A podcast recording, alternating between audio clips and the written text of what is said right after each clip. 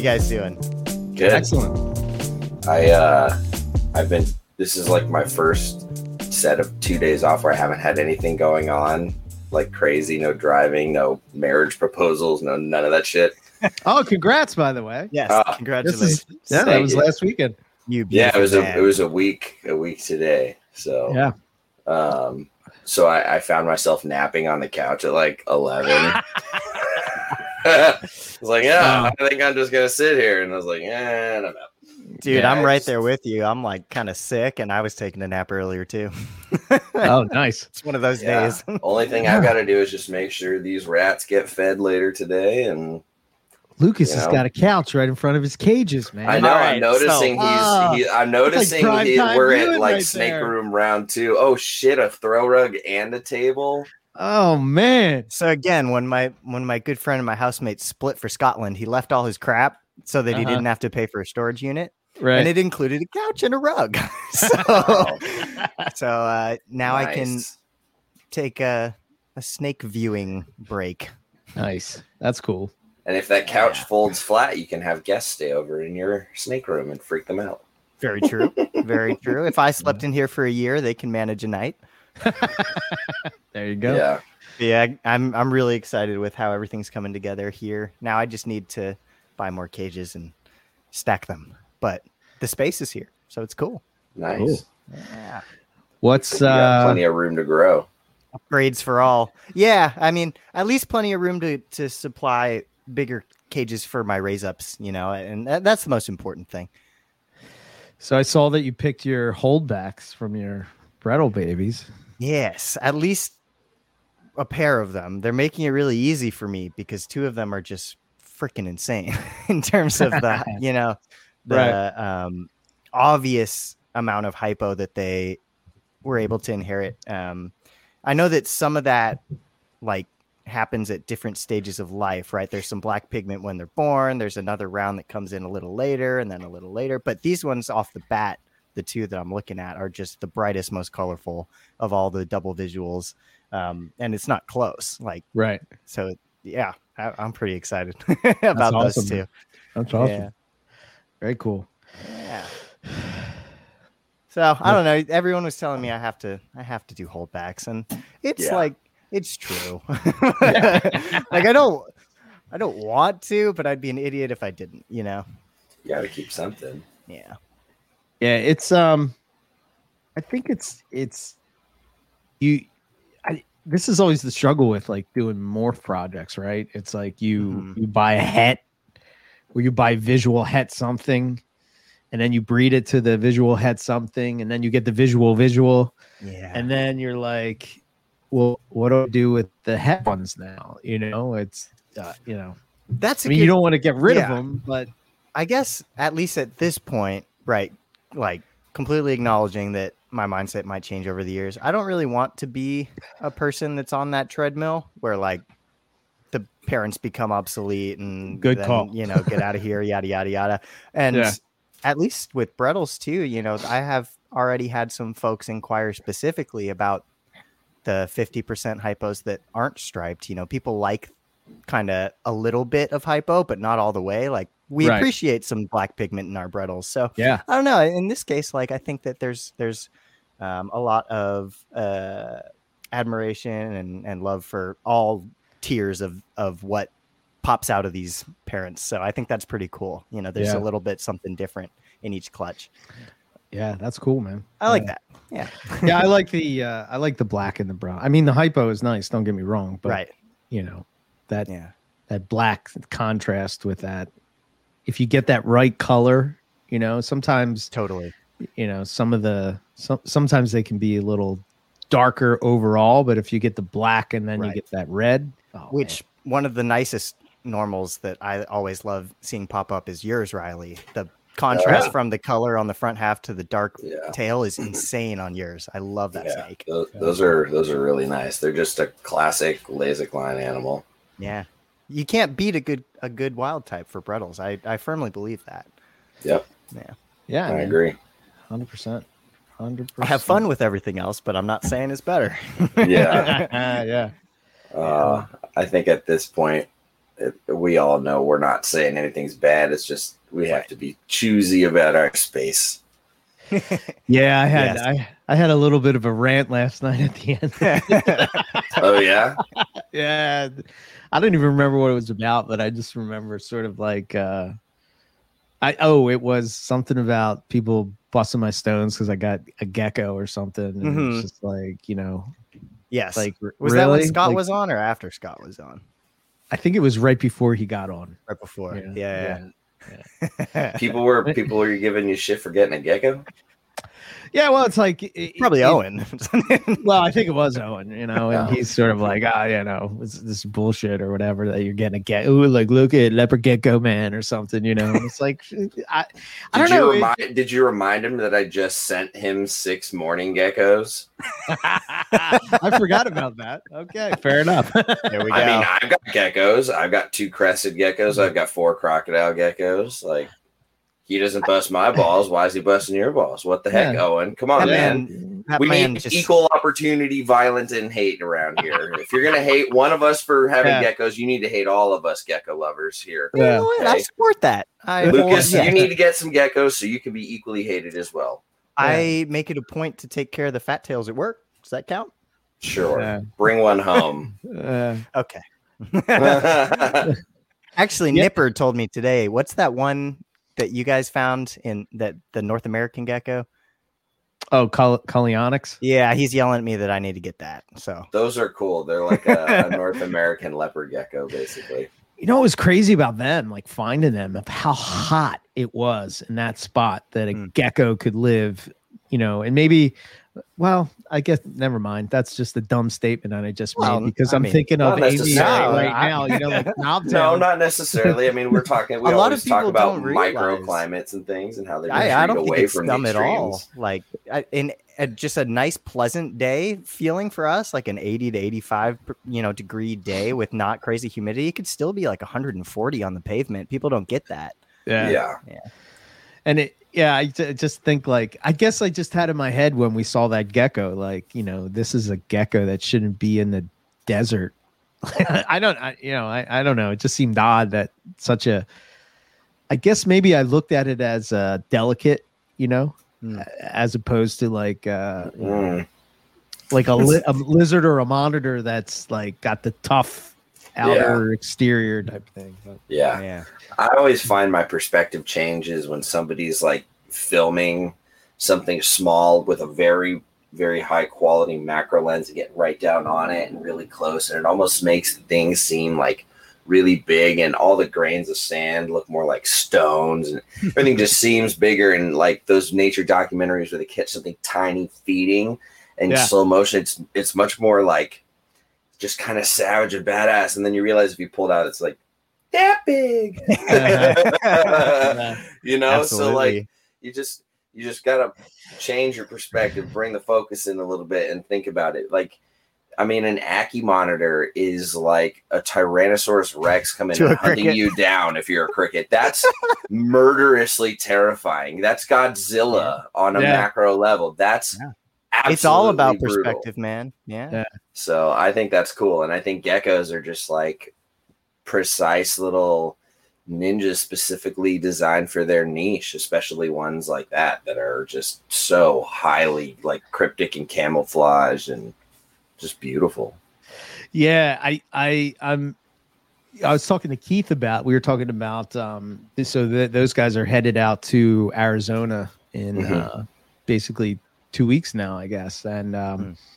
I was he was talking I was talking to him about the trip and all and whatnot. And you know obviously we started talking about when are we getting back to Australia. And you know we started having a conversation about you know so just the just reminiscing and whatnot. And I said you know the one thing I regret about you know we're talking about perspective is like you know when i was going to australia the two times that i went you know i was so focused on the python part of it that i really wasn't paying attention to everything else you know Mhm. and now that i've sort of like opened up you know to to other species and stuff it's sort of like it just gotta like go back. pandora's box and i'm like man Yeah. you know and then i start looking through photos and i'm like wow i saw that you know, and I saw that and I saw that and I said, you know, and it's just like, wow, I can't believe I didn't appreciate it more when I when I saw it. You know, I wish I wish we would have stopped to, you know, be super excited about the gecko we saw as we were about the Oenpelli python. Well, maybe the Owen Uh, Pelly python's a little bit uh, hard to compete. you know. hard to hard to compete with that. But uh, Yeah. I would say definitely like yeah, sometimes taking taking a step back and appreciating something that's small and seemingly insignificant. Just kind of admiring at it for what it is. Like I love catching uh, like just a little uh, territory display from our local Sceloporus males during breeding season when they're all fully fired up with color and everything, and they're like blue and green. They're and just- gorgeous, man. So Ah, just doing mad push-ups on there, and just Yeah. crackhead running around on rocks, chasing little males around and trying to impress females. I mean, that's cool, man. they're so That's really cool. underrated. Yeah. Yeah, me and uh, me and Nipper were talking about because he's he's he's down a gecko rabbit hole too, and his thing right now is Strophurus. And, oh um, yeah, you know, that to me is so the two that I want more than anything is Amy I and like uh you know any kind of Strophurus. You know, I just think they're just the so cool. Ciliatus are badass. Oh, dude, man, it's just nuts. Some of the Yeah. ah, yeah, it's crazy. Anyway, he's got like all these multiple species, and it's like, you know, if you can get the, you know, get past the bug thing, which at this point, you know, to me, that's That's just like it is. It is I'm in now, you know, and uh, to Man. add like a couple of geckos, it's like this much on a shelf. You know what I mean? You got like four exoterras sitting on a shelf is no big deal, and you know, uh, super easy to uh, to keep and just watch and yeah. Mhm. So, so yeah, man, For I, sure. I'm I'm digging the the I you know I, I said it yesterday, and I always love carpet pythons will always be my favorite and top notch, and pythons after that. But like, I'm really enjoying like. uh opening up to other species you know i think Mhm. like a lot of times you just get in this thing where you don't realize how much you don't know until you start stepping outside of the box that you're comfortable in you know absolutely. No doubt. And yeah, one leaving one box will always lead to another and another and another Yeah. and another and Yeah. another. And Yeah. it doesn't end. Yeah. I'm very fortunate in that I've all, I've been exposed to everything from an early early mm-hmm. timeline as far as like I mean as a kid I wasn't exposed to too much but then once I got into college and in the zoo field I was open to everything so yeah I mean salamanders and like um caecilians, piranhas, sloths, macaws, right caiman, crocodiles, ga- like everything venomous. It's Yeah.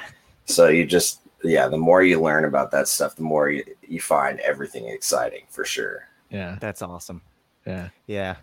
I'm I'm deep in the salamonsters, the salamonsters right now, as Loafman calls them for school. Yeah. oh yeah That's, Yeah. that's super fun. They're cool, Yeah. man. It's amazing to to think that something that we perceive as so sensitive and porous and needing hydration and everything survives out in the wild under some of the most extreme conditions. Yeah. And Um, I, I yeah. hadn't really appreciated fully the fact that we have the greatest salamander diversity in the world in North Mm, America. you know, yeah. like oh it's yeah just- it's not even close. Another Um, one of nipper's uh bitches about uh, us americans you know Yeah. we Well, sort of- to be fair, I didn't know that. I heard the salamanders all the time in college. Found all sorts of cool stuff because right in the Santa Cruz Mountains, man, you got the Ensatina, you got the arboreals, Mm-hmm. giants, the Dicamptodon. There's so many cool things, but um, yeah, no, it's it's wild. And one of the things uh, that I was writing a little bit of a paper on is the salamander specific chytrid that they have over in Europe, um, and that's not here yet. And we Wow. should really try to make sure that it stays not here because Well, and so that that's why you don't see salamanders much in the hobby or the pet Yeah. trade. Um, for whatever reason, international regulation and interstate regulation of native and exotic salamanders seems to happen pretty regularly in good reason for good reason protecting these species but i, I don't know why um, it works so well with them but i i fully agree with the some of the protection and that you know they're very sensitive, and it would be very easy for someone, even mindful of these things, to incidentally spread some Man, you know yeah. nasties between different species and potentially wipe out an entire you know critically endangered population without even realizing it. So Hundred percent. Yeah, and uh, as Chytrid Frog Chytrid has shown us, they don't even have to be endangered to start, but they will be pretty quick if it gets nasty. You know, Yeah. so love amphibians. Anyway, little rabbit hole there. yep. Yeah, no worries, man. Um, Australia has cool frogs. Yeah, yeah, Australia. Uh, dude. What doesn't Australia have? That's not exactly cool, true. man. I mean, Fair, yeah, yeah. fair. I, uh, but I am biased. You know, I am wearing the Australia shirt today. So. Ah, There you go. nice. Yeah, uh, Torch up here says that they're looking. Uh, they were going to breed a triple het Darwin python. What would I pair it with? And a triple het for a hypo axanthic and albino. I would. I would just breed it to another hypo axanthic albino het. You know, or if you can get some kind of visual of of one of those genes and hets for the other, then that's how I would go. But uh, Yeah. that's cool. That's a lot going on. Triple. yeah, Yeah, and they they have their hypo out there is is different than ours apparently. Um, Yeah. But they actually, I don't know if if the case is that this is the same as um, Troy's uh, hypo mm, mhm. Darwin. That's you know just straight up hypo Darwin, Yeah. which are phenomenal. Holy Yeah. shit! You know. No, because I think he he posts things he's referred to as super hypos, right? I think so. Uh, I know he has like the hypo, and then he has like the melanistic stuff. Mm, Um, Hmm. But um, yeah, super jealous of that because I and I think I don't know if the other one is like a selectively bred. I know he has like that ruby red line, uh, right. Stuff, and that might be the same thing. I'm not sure. Um, Mhm. I don't know. I find it hard sometimes to follow what those guys are doing in Australia. A lot of times. Um, because you're not plugged in because you're not necessarily talking to people that are selling it to you You know what i mean it's, it's Right. yeah so unless you like hunt them down and say what is that Yeah. but Yeah. did you did you see that crazy aspidites clutch that hatched with that Oh, those womas that were Yeah. like weirdly black and white on the body, and then had like Black- yeah blotches on their head, kind of. yeah yeah Yeah, those were funky looking. That was cool. i'm ass- i'm assuming they're in australia I'm I think so too. I, I haven't. Oh no, Riley. I messaged her. Oh. oh I, I, I don't think so. I don't think so. oh okay I didn't ask. But she was like, Well, they only just hatched. I was like, I know. I just was curious. I'll right on. Well, what I was just gonna say is I know nothing, so it sounds like Riley might know more. Ah, we'll see. riley's the insider here okay fair enough it, it I- was pretty I'll work crazy. on it. I could my be first thought- completely wrong. Okay.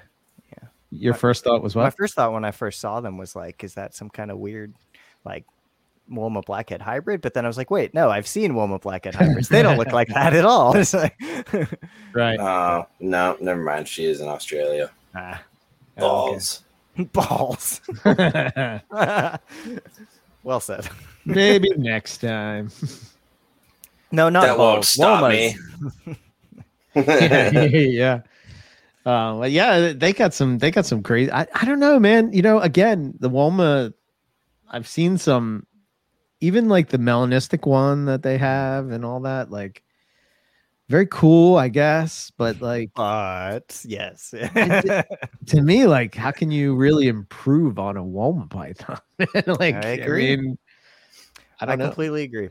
I, I feel that way about both the Womas and the Blackheads. Although I would say the Axanthic Blackheads are cool because there's precedent for that in the wild, in a way, right? Yeah. Like you have forms in the wild that look more black and white, so the Axanthic form kind of emulates something that's real, um, Yeah. In Yeah. a way that's kind of neat. But like the albino stuff, like why would you do that to a blackhead? I It's really the whole- it's in the name. Yeah, it's- yeah. It just looks wrong.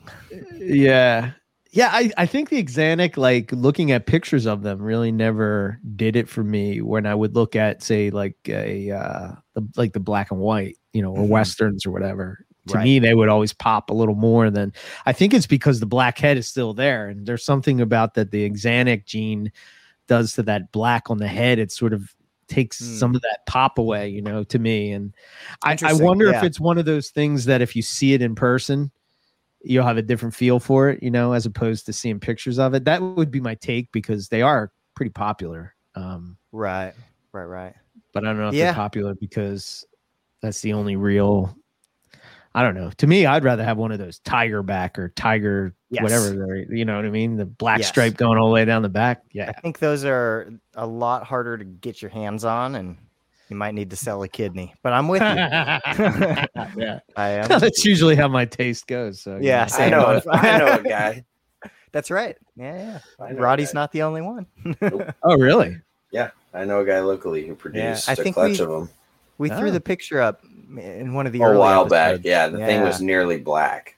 Yeah. No shit. Wow. Yeah, he's he's he's a friend. He's local. So Oh, okay. All right. uh, if he produces Once another, again, if Riley he knows a produces if he Yeah. produces another clutch, I'll let you know. Please well, do. I have I have two kidneys, but uh, I used to. Wait. I might have to sell that for the Oenpelli Python. If that ever Ah, that's true. That one kidney is reserved Yes. for a later Yeah. date. Are gallbladders worth anything these days? I think that's more important, right? Isn't it? I don't know. Yeah, I don't know. I don't know. We need a doctor. I. Doctor. I think I had a friend that got that out in high school, and she was like jacked up. So you might need that. Yeah. Don't listen to me. I'm not a doctor. Uh, me, me neither. Oh my goodness. But uh, well, Yeah. uh, in uh, NPR network news, uh, the rough scale expedition with Mark O'Shea is finally up. Woo! Uh, yeah, that's I'm so uh, excited to that's yeah, it's fantastic, and uh, yeah, Mark, uh, great guy, man, really, really great guy. Uh, so many stories. Oh, d- man, can he talk? Oh, you know, and he's like, it's it's like uh it's similar to like the conversations I've had with Nick where you're just sort of just you just sit back and you just listen. You know, it's just like Mhm. you don't every once in a while Well, you most go, of the time with Nick, you don't have a choice. yeah.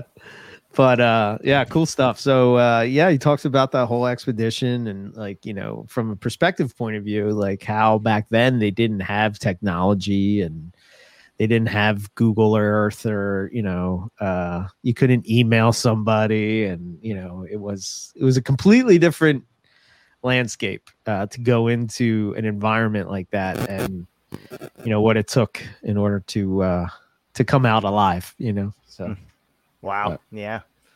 Uh, that's gonna be that's gonna be really really cool. yeah, yeah, yeah, yeah. So and then uh I, I guess at some I, I I'm not sure of how we're gonna release it, but um the next uh version with him is gonna be all Papua New Guinea stuff. Um Nice. which uh yeah. A Yeah. two part series. Yes, yeah, yeah, There yeah. we go. Carpets, That's be awesome. and Papuans and Yeah.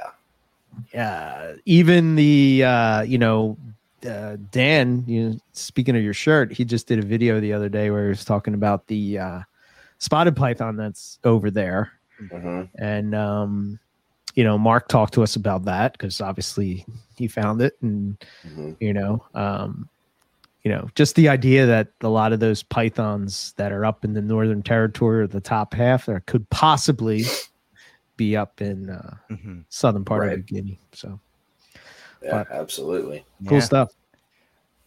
Very cool. Yeah. was so- there was there one thing that you learned from him in the episode that that's out now? As a little teaser for folks that surprised you the most. That's or that made you just go- most. Damn. Um, Not to put you on the spot.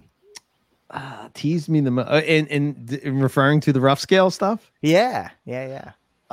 Um,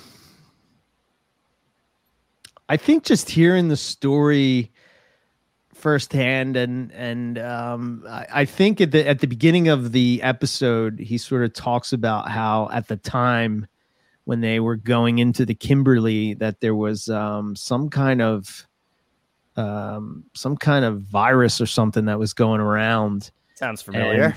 And, yeah, and I, think it was a virus. Anyway, the, they were at a bar, and the the person that was um, leading the expedition was sort of saying to him, um, "Hey, do you guys still want to do this? Because this this thing is up here, and and if you get it, you could die."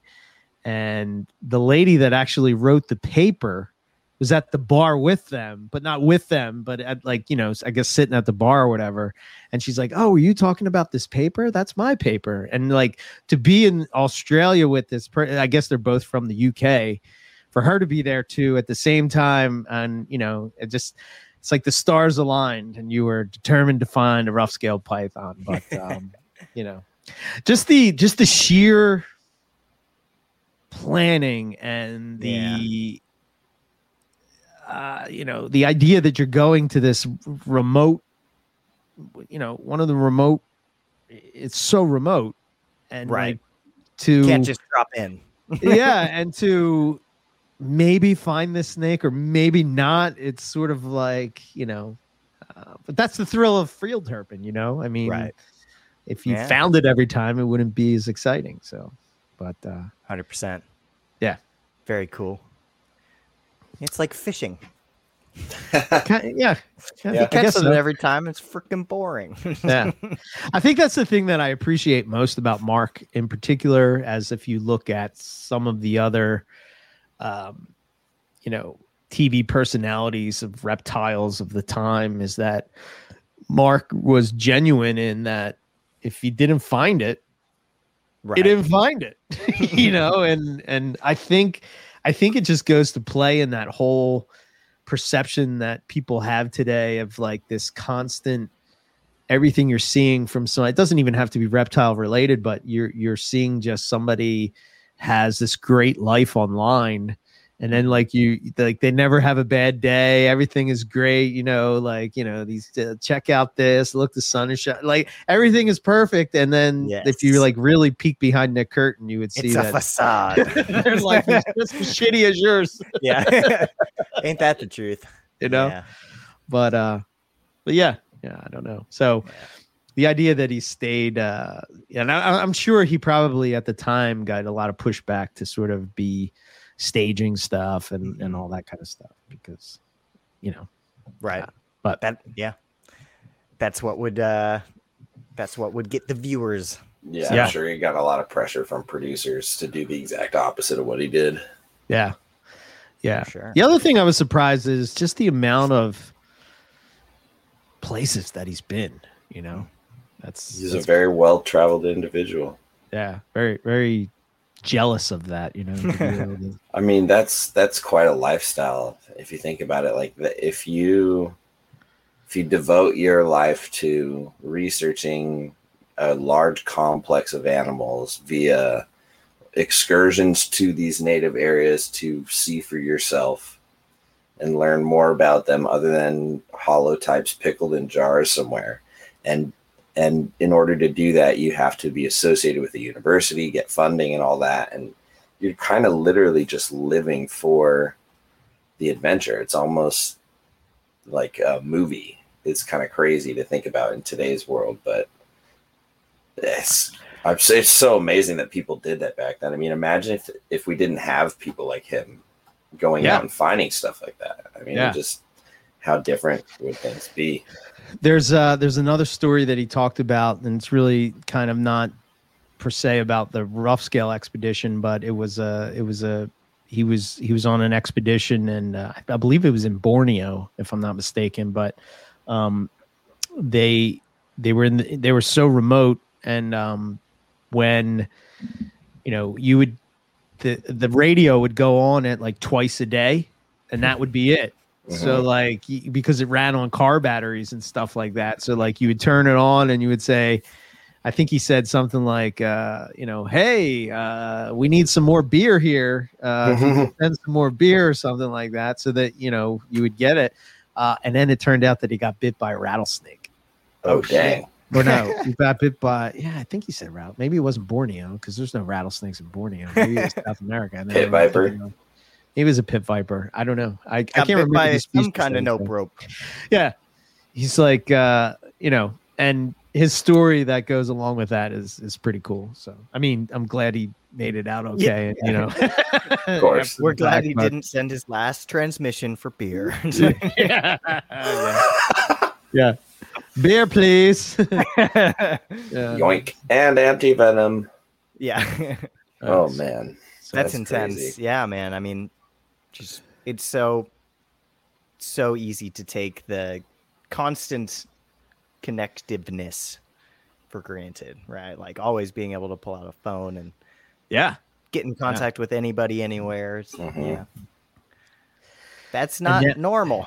and I was I was talking to him, and at the time there was a rumor that Apple was going to introduce uh, sat phone into the iPhone. Which to me, for a herper, is a game changer, right? You know, Right. because I think of all those places that I've been so far, like and even in like the Northern Territory. Even Keith was talking to me about getting a sat phone for the Arizona trip Mhm. because the first place that they're going and staying at no have no service. Yeah, you know what I mean? There's like no service. So like you know, you think about that and yeah. What happens if something happens? yeah. You know, For sure. Just know? from a safety aspect, Yes. like if somebody gets bit and Yeah. you need, uh, you know, Yes, medical yes. assistance. Yeah, I Yeah, had a few work sites last year when when I was doing a lot of the field biology thing that was was off the off the cell grid, and they sent me in with a little a little sat. It wasn't a phone; I could only text, but it was like a satellite text device. still that's better than nothing. yeah, I had to use it too a few times. That's where all those dicamptodon were, and I was like, "Can I? Do I have permission to touch these?" Like, because I had to Right. you know, move a whole shit ton of them, and the permits were like, "Do not touch salamanders, whatever you do." oh man. But I never, I we never had fancy uh, sat phones when I was doing field work with uh, Santa Barbara Zoo because I Mm-hmm. had the opportunity to go out and do some frog work out in Los Padres National Forest. We were like Nice. Couple hours deep over the mountains, like dirt roads, no cell signal at all. Um, and you're like definitely slipping and falling while you're wading through all these streams and stuff, and it's kind of sketchy. It after a few years of doing it, I was like not comfortable because I like I definitely slammed a few times, Mm. hurt my wrist plenty of times, falling, you know, slipping because you're wearing the waders with like the felt bottom shoes and everything. no traction. No, you know, catching turtles and measuring them, catching garter snakes, getting musked on, all that fun stuff. For But um, yeah, no, it's it's sketchy being out there. If you get hurt, it's uh it's a few hours at best before Right. you get some sort of relief. yeah, absolutely, hundred percent. Sorry, Yeah. guys. Oh, no worries. All groovy. Just talking about more trying not to die in the wilderness stories. yeah, it's important. Yeah. sure is safety, safety first. hundred percent. yeah. So, yeah, I would. Need to go herping again. Bad, like camping herping trip sort of deal. Hmm. yeah. Well, now we're getting into the the shitty time of year for that, man. I know. I know. It's probably going to be February before I go out again, and that'll be for like egg surveys for CTS for tiger salamander. Right. Yeah. oh well. Oh well. yeah. So, how are animals over at your place, Riley? What do you got going on with the collection? Mm, stubborn baby Crebos. Still stubborn? hmm Sons of Those- bitches. Those things just don't want to eat. That's anything. their that's their whole thing. They're supposed to want to eat.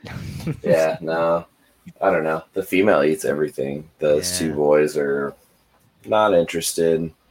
Um, I think I'm gonna put them in little like tiny dark tubs and just See? Yeah. take all the stimulation away and see what that does. But I'm not too hopeful about those ones. They're renty to begin with, so it is what it is. Um, otherwise, I am slowly but surely sending out a bunch of babies here and there. This this stack right to the right of me was full, and now it's half full. Nice. So it's kind of nice. Um, yeah, very few animals refusing food. Most Well, of them are yeah. figuring it out nicely. So, you know how Right it is. on. Yeah. For sure. How are your babies? Are they all taking off and feeding for you, or do you still have a? Do you have any any trouble children? I've got a few that still haven't taken yet. Um, I'm not too far down the line. You know, none of them are, are that old, so I'm not really worried about it. Um, you know, just persistence will, Yeah. will win out. Um, Sometimes it literally is just timing, like it, it- the Right. right prey item at the right time. I've been trying with this one jungle for the last several months, and she just decided to take a rat pinky for me the other day, which is like right? Yeah. not the first time I've offered her that. It just it was a couple months too early, I guess. So For she sure. really wants to take her sweet time. Yeah, and I haven't tried any funny business yet. You know, I'm I'm being pretty regimented with it so that I can continue to collect data for for my little study. Um, but for the most part, everybody besides those few that are being difficult has eaten two or three times, and Nice. it, it's definitely the majority, especially for those second two clutches. I think I I had 24 out of 27 take frozen first try Badass. um, which was very very nice. That's great. That's a great Yeah. feeling. Yeah, most of those ones that are holding out are from the first hypo stripe clutch, Mhm. um, which interestingly enough was the one with the best fertility. You know, all 22 eggs were fertile and hatched from that maternal clutch, but some Mhm. of them uh, just don't want food yet. So I don't know. Not worried about it. Yeah. Yeah, some of them just need a, a little trip to uh to Uncle Riley's house or something like that. In uh yeah, well, Nah. Uncle Riley needs to tell me what he wants. I, dude, I'm so torn on on Bredl's pythons these days, man. Like I love them to death, and I want to be successful with them. But I think I think once I get in into a, a bigger house and have more space and climate altering options, I think I'll have no problem. Just right now, I lack the internal confidence with Bredl's pythons, and that's like one of the biggest things that's keeping me from getting into diamond pythons. Like. Mhm. I'm just kind of like, I don't know if I can do them right where I'm at. Everything else, I'm like, Right. okay, except for Darwin's. Darwin's are beating me over the head with the ugly stick right now. So, um, although I'm Yeah. trying something different this year with that female. So, Okay, completely changed her feeding regimen because I had raised her up in the era where I was feeding things big meals frequently and not really changing much for the Okay. first few years. Right. So I got this animal up to adult size by three, oh, wow. and Okay. and big, big Right. adult size, not Right. like oh, average. inside. oh, and adult. A little bit, like Yeah. a little bit. Yeah, she's a little bit. She's a little big. Yeah. Um, but uh so i finally decided after a few seasons of getting nothing out of her and then the male each year getting better and better about like locking up and getting more confident himself feeding better all these other things he's a year older than her too I was like okay there it's something with her either she just isn't ready or i've made her too fat or i haven't been doing the right um haven't been hitting the right cues that she needs the room has been cycling. She's been getting ambient fluctuations. She's been in the same spot for three years. So, what I'm going to assume now is that I need to add a few more variables like a better, stronger, more extreme food cycle. So, because she's big, because I wanted to do more dramatic food cycle, her she ate um, a few meals from spring up until like May 30th. And then I didn't feed her anything from May 30th until uh, last week. So I gave her Wow. like four months of no food. And uh, Yeah. and then what I gave her was a small rat. And what I'm going to continue to do is just give her frequent small meals for the next couple weeks until cool down. Whereas the rest of the animals that seem to be okay with taking, you know, somewhat bigger meals because they are bigger. Um, so yeah, I don't know. We'll see if that checks off that variable. If things change, I don't know. But uh, man, with limited space, I'm constantly torn about you know the Darwins and the Bredls. But at the same time, if you ask me, could I get rid of them? Hell no. So Ah, I don't know. I just need a house. That's the answer. Or at least somewhere where you can open a window at night and not worry about it. Well, That's so all I did. I, I, I, I do open the window here in the snake room. The thing is, well, I guess with everything else in here, I could let it get down. Um, you know, last season I was moving the Into moving the tub, right? the pair in tubs into yeah into into the bathroom overnight, and Right. um, my fiance was not okay with me frosting out the bathroom in case her expensive plants suffered. She was like and not that's going to be fair okay too. I have that. to keep in mind you you get colder colds than I do. You you actually probably could frost something at some point. Yeah. so what I'm going to change also this year is I'm going to keep an eye on everything because I don't shut the heat off. I just turn the thresholds down so everybody will still have access to heat. My only concern is that um, my rainbows will get too cold. I don't like them getting that cold. Yeah. Um, but I can keep heat on them and they're insulated a little bit better. So what I think I'll do is because I have an Inkbird thing for my uh, room heater, I'll drop the threshold down and then leave that window open Yeah. uh, more at night, and then just have a little more faith in the heating elements in here, uh, right. and just do it. And then maybe you know maybe the lack of moving from a familiar enclosure, pull that variable out of there. Maybe Right. that will help. The other thing too is since I've moved the hog nose out, since I've moved a few things around, my big Bredls girl is up in the top of the cage, like top of seven cages. So it's warm as hell up there. She's always like soaking or like cruising around on the cool side. So when winter comes, I think it'll be much more pronounced for her. So I think that Hmm. dramatic uh, shift will be better felt this year. So we'll see what Yeah, I can for do. sure. It's And tough to if- try. If I get anything, then I'm like, all right, Bredls are Bredls are working finally. So Absolutely. Yeah, that, that all sounds like like good stuff to, to give a go. And like you said, you know, eventually you'll be somewhere different and you'll be glad you still have them when you can can give them a good dive. yeah, I mean, ultimately, ultimately, I want my my entire snake collection to consist of all the Morelia except green trees because I I don't care about them. Um, I've been there, I've done that. I they just don't tickle my fancy. Maybe like if I get to the point where I have everything but them, then I'll have that Owen itch, you know, to like complete Mhm. the set sort of thing. Because no slouch to the animals, they're beautiful. They just don't do it for me. Um, but yeah, I mean, I, I can't, I can't not have them all, and then I got to have my Apodora. yeah. I don't know. so here's a question for you, Riley. Um, you being close with Todd and stuff, and having picked his brain and those dark secrets of how he breeds Morelia. Um, what is his approach with Darwin's? He treats them like everything else, dude. He gives me so much shit for not being able to make uh make Darwin eggs happen. Really? So he doesn't Yeah. do anything different. no, dude, he's got them in the same building in the same climate, and he runs them in the same system that he does with his uh with his jungles, his coastals, his IJs, like you name it. Hmm. Okay. I mean, I I think uh I think he's just got a, a better eye. I think he's in there 24 7. I think he's got a, a really good feel for his animals. And I think he's better at being consistent with the system than me. I've had to move over the years. I'm Sure. you know, Yeah, over the last three years, I've tried to what I consider perfect my feeding regimen for what I think is healthier and seasonal adjustments and things.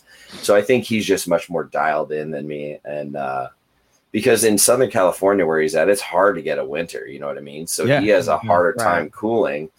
Um, so you know, and he's able to produce diamonds in the same warehouse as everything else. Right. So um, he he put in a lot of effort to make that happen, and I know how he did it. But uh, you know, it's um, he's just he's gifted with uh, with breeding and feeling snakes and seeing what they're doing and kind of just being really in tune with them. I mean, when it's your full time job and like that's all you do, you're gonna have an eye for it. But I think he's got more than just an eye for it. I think He has a gift and the fact that he's around it 24 7. yeah, and his dad is Jack Dyer, so like he was brought up around it. You know what I mean? So like, Sure, he's, yeah. it's it's you know that's his thing. That's as normal as a household having a favorite sports team. Being more, you know what I mean? Sure. So Yeah, yeah, I think he's just got it. Um, but yeah, I've talked to him over the years and asked him like, what am I doing wrong? He's like, I don't know, man. Like I I treat him the same as everything else. So Yeah, I don't know. That's uh, I I haven't tried to breed them yet, so I can't really speak on it. But um, I wonder For- when they go. Maybe it's Well- timing. I mean, it could be timing. He says they're winter breeders like everything else. I know, but you know how like so like if you at least for me, I don't know how you and obviously we're on opposite sides of the US, but Mhm. um for me it's like IJs have to go first and if you miss that window it's Yeah. like, I'm not breeding IJs in January No, or or February, you know. no, they're whereas breeding I in could breed a, December, right, I could breed a coastal carpet up until probably March. April, Yeah, you know. Interesting. Yeah, I would say they're probably probably in between. I'm gonna try earlier this year. I'm gonna try and and get them going the same as as my Papuans this year, and and just make sure I don't miss that window. Um, I don't know. I I think I'm doing a, f- a couple fewer pairings this year, so that'll allow me to focus on that a little bit more. So that is Yeah. one that I really wanna I really wanna do this year um, and and f- see if I can figure it out because I'm hoping that dramatic food change, um, a different change to the the ambient in the room this winter will will hopefully help me out. So here's a question: When you're um, uh, feeding and you're cycle feeding, are you are you using bigger size prey more often, or are you using what? What do you? So for animals that I've bred over the years and had success with, what I've done for uh, my cycle is for like say an adult jungle in spring, her first meal coming out of winter, she gets a small rat uh, every two weeks for the first you know three meals or two two meals, and then I'll give her a medium rat, and then two three weeks later I'll I'll give her if she's one of my bigger jungles a large rat because I have a, two two jungles that if you're feeding anything less than a large rat for them, it just you know you got to feed a lot and they're just big. So um, they're both over ten years old at this point, I think. Um, Well, the reason I asked that is maybe if you did, if you fed like so, if you're feeding a rat, mhm. maybe try feeding a large mouse, but feeding like three days in a row. Take a break. Three days in a row. Take a break. Three days in a row. Take a break. You're sort of you're sort of like saying, um, I don't know, like foods around, as opposed to like I don't know. I you know Rob sort of turned me on to that idea. It's sort of kind of how he does it, where he's doing maybe a smaller prey item more frequently Right. he's still cycle feeding it, but Mhm. not cycle feeding it the way I was cycle feed. Like to me, it's like you either eat or you don't eat. You know, Right. Whereas Yeah, opposed uh, to the- what he's the- doing is just like you know, like now it's time. Right. You know, in the past what i've done is around august september i'm feeding at uh, more frequent intervals and i'm just ke- either keeping prey items the same size or i was going bigger Yeah. um, and i think that's probably where i've overdone it uh, Right. to be completely honest which is why i'm thinking if i'm doing something different with that darwin girl i'm going to be feeding her probably like rat pups or weaned rats or something like really small, like you said, um, and just give her a few of those or mice or whatever. yeah, yeah, yeah, whatever. I'm just saying, like so, But- smaller meal. Yeah. So she went four months and then just got a small rat to make sure she had something. She definitely looks like she's lost some weight because she is pretty active. Um, she cruises around a lot and I take her out a fair amount, but uh, Right.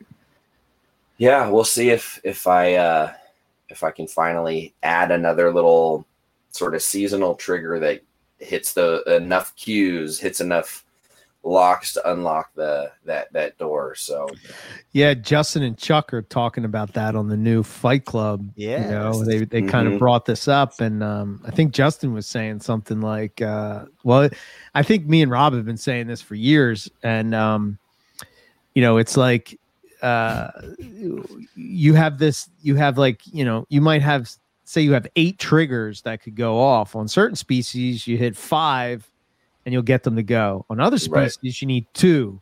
Doesn't Mhm. matter what two they are.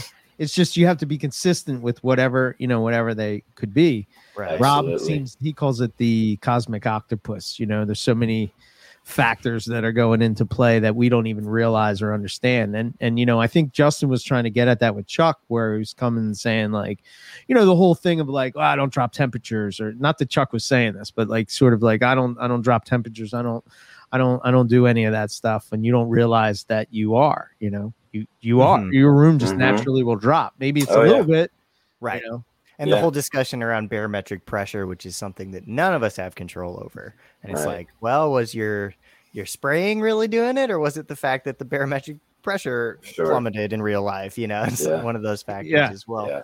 The other thing is I, I I'm also running a humidifier much more this time of year too.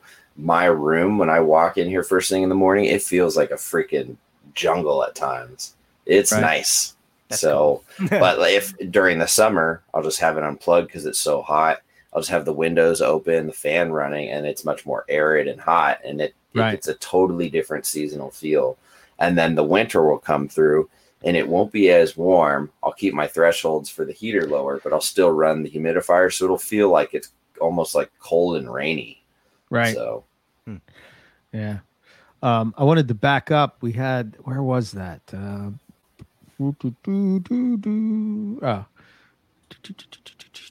No, where is it? Keeping go? outside in Florida. Yes, that's it. Yeah, yeah, yeah, I saw that too. Um, Probably. Well, I know Yes. you can definitely keep diamond pythons outside. I would say you could do it for all of them. What you need to have is a fail safe for those occasional nights where it does dip below freezing, which can be done super easy. You can get a, a nice modified cooler, drill a hole in it, put one of those um, like uh, Exo Terra or the big or the big Zoo Med like tortoise pig blankets, the all weather proof orange heavy duty ones. Put an elevated floor on that and then you know have tubs that fit in it or you know just have a subfloor and then you can have that heated with a hole in there and have like a little den but have the ability to lock it and close it at night if you know it's going Yeah. to be cold so you got to be paying attention to the weather um Lots of eh, cover. Yeah yeah a lot of insulation Microclimates inside of your Mhm. outdoor enclosure. Yep, absolutely. You're going to have to be on it, but it absolutely can be done. I think the the challenging ones would honestly be the Papuan carpets because they won't Yes. they won't like that cold as much. And I think you you do really well with diamonds and bredls, Bredls, and yeah. and pretty much anything else. But yeah, I, I Yeah. I think I think Papuans it could be done. You would just have to so insulate more. I have So- been. Oh, go ahead. No, no, no. I, Go ahead. I was going to say I've been toying with the idea of setting up an outdoor enclosure for a Bredl, Bredl's python on my balcony, but someone would Do definitely it. call the cops. you live in Oakland. Someone would fucking So- climb up and steal it. That's true too. But like at, at least climate wise, I totally could. It would Right. be no problem. It would actually be kind of perfect because that balcony gets nice and warm, even if it's not that hot outside. It kind of has a windbreak. So right. dude I, I yeah i mean every time i'm driving around the oakland hills and i see all the eucalyptus and stuff i'm like if somebody let like 10 bredls go out here they'd be fine Like, not saying do it and if it happens it wasn't me but yeah I got a crazy topic to bring up real quick. Um, Mm-hmm.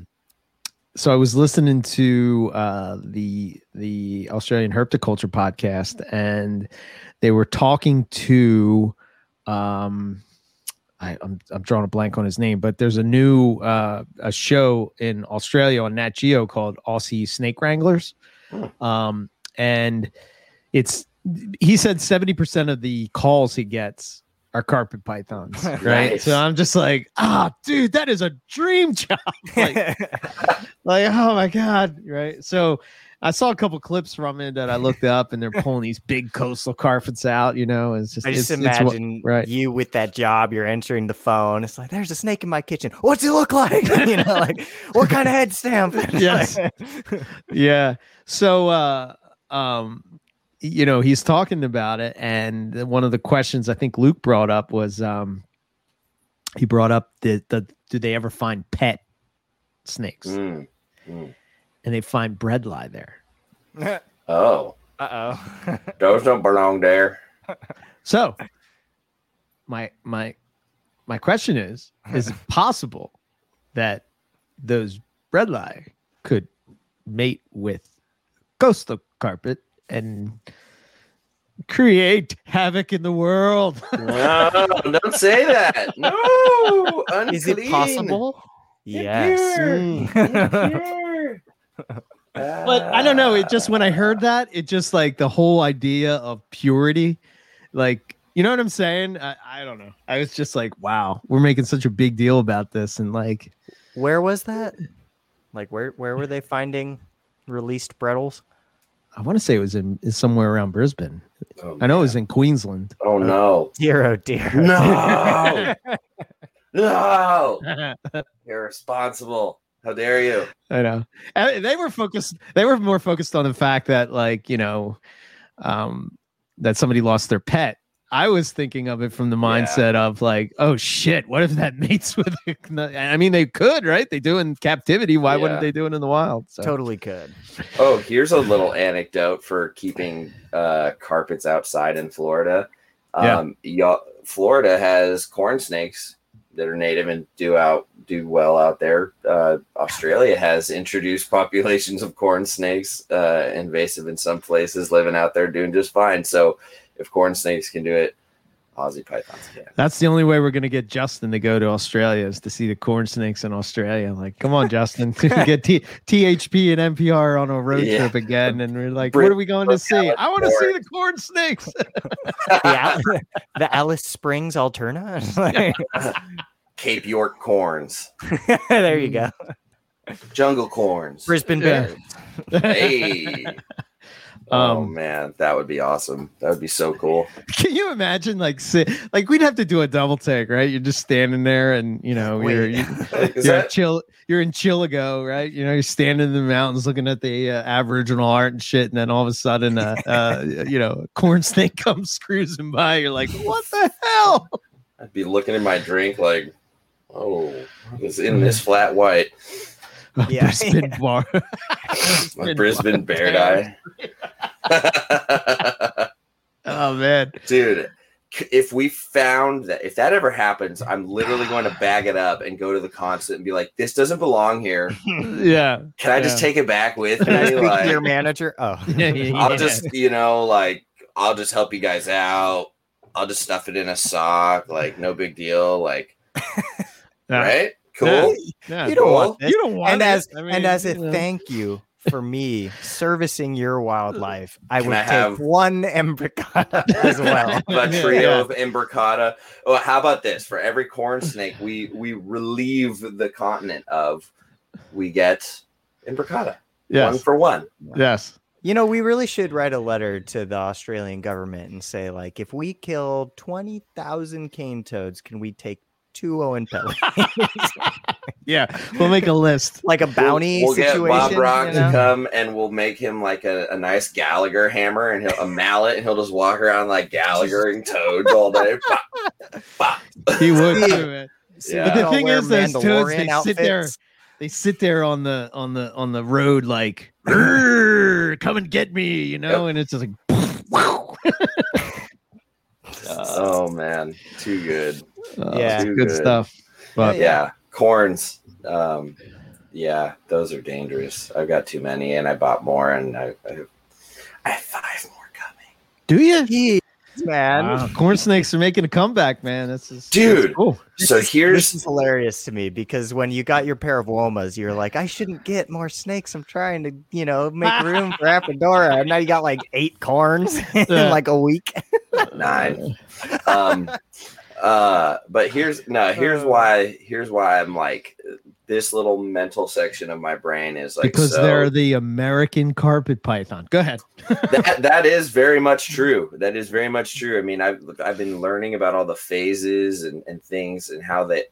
Uh, yeah, dude, it's a trip. the The genetics involved are just unbelievably extensive, and um, but no, ultimately, what what I like about it is that because they've had their day and nobody's like arguing in forums about freaking corn snake morphs or like, you know, rioting on the internet about corn snake this or that it's literally just this quiet little like, hey, just make whatever you want, have some fun. Here, here's a pink one, here's a gray one, here's this one, here's look at this is cool. This thing looks like a green berm. This thing looks like. Do you think it's always been that way, or do you think they got don't know. past all their drama like in the '90s and 2000s? I'm sure there was drama at some point. You know, who knows? I I I wasn't involved then. Literally, like I've been I've been so unplugged from corn snakes up until this year, and uh, it's just funny, man. I they're cool, man, and they really are like little carpet pythons, dude. They're because if you get ones that are um you know Okeetees are really close to line you know wild uh animals so like line bred Okeetee stuff or the so i got some Okeetees and some red zeppelin Okeetees and they they go full s up and stand and rattle their tail and strike and they're full of attitude and piss and vinegar. And they remind me of my f1 carpets the the f1 papuans because they're just still closely and sort of kept close to the wild. And i don't know man they're they just scratched this a similar itch for me. The other thing is is i can play with all these ridiculous morphs and it doesn't matter. They're not really worth matter. a whole hell of a lot. It's just kind of like what what looks cool cool make that. If you like it dude that's awesome. Like and it's just so pure and innocent and just non-assuming. To me anyway maybe i'm super naive and people are going to listen to this and be like this dude's living under a rock. He doesn't know what he's talking about. And if so don't wake me up. Like leave me under yeah, my let me stay under the rock. me under my rock because Yeah. right now I I feel like I can pull open my corn snakes and just look at them and appreciate them and I'm just like this thing is the this thing is crazy like how is this possible Right. and how have I ignored it for 23 years Yeah, yeah. I, I mean, really, a rat snake was my second snake. You know, it Yeah. was, uh, and I remember the guy at Martin's Aquarium was selling it to me, and he was sort of selling me on the fact that it was a corn snake and a yellow rat snake mixed together, right? Mhm, And here I am, like this 10 year old kid, and I'm thinking that's the coolest thing in the world, you know, like, whoa, I get two snakes and one. Yeah, you know. That's pretty funny. That's, Yeah. yeah. older Eric would be like, "What are you doing? That's not pure." Damn well, it's funny kid. because there's a huge sector of the colubrid hobby that loves those hybrids, like imperial corns and rat snake crosses and Pueblan Nelson crosses, and it just gets some wild results. And maybe again, maybe there was or still is drama about it, but like I don't see it. yeah, yeah. It- like That's the cool, most man. I That's hear cool. is like you know scaleless. Ew, not for me. Do you know? think that? Do you think that maybe it's because? And again, this could just be my perspective. This could not be true at all. But it just seems to me that the corn snake sort of has the pet keeper part of the hobby, if you will, for snakes. You know what I mean? Yeah. So like, Yeah. does that does that is that good or bad for that kind of drama? It seems to me that like usually the drama ensues when money is involved. You know, if that Yeah. makes sense. You know, Yeah, I mean, Yeah. going through some of the websites, the most expensive corn snakes you're going to find are like six, seven hundred dollars. You know, yeah, and I just don't see anybody getting up in arms about somebody crashing a market or bottoming out a new morph. yeah. I don't know, man. It's and maybe it's just because they've been around for so long and so many other things are going on that it's just kind of it's just found its lane and it's Yeah. just staying there and thriving whether people care or not. I don't know, dude. I just think it's great. Um, I think it's so refreshing to me. Like, don't get me wrong, you're never getting carpet pythons out of my life or my place. Um, Yeah, I mean, come on, man. It's corn snake But- or a carpet. Uh, yeah. yeah, no, there's no Sorry, contest. Yeah, Sorry. if I had to, you know, we already know what's going. But Yeah. um, but yeah, I don't know, man. It's just refreshing, and it's kind of helped me. Getting into corn snakes coincided with me like unplugging a bit, and then it's kind of been this whole like refreshing looking back, looking into you know my hobby and what I'm interested in for a different lens now. Yeah, I I find for me, you know, I sort of said at the beginning of the show that like the whole idea of just having a variety.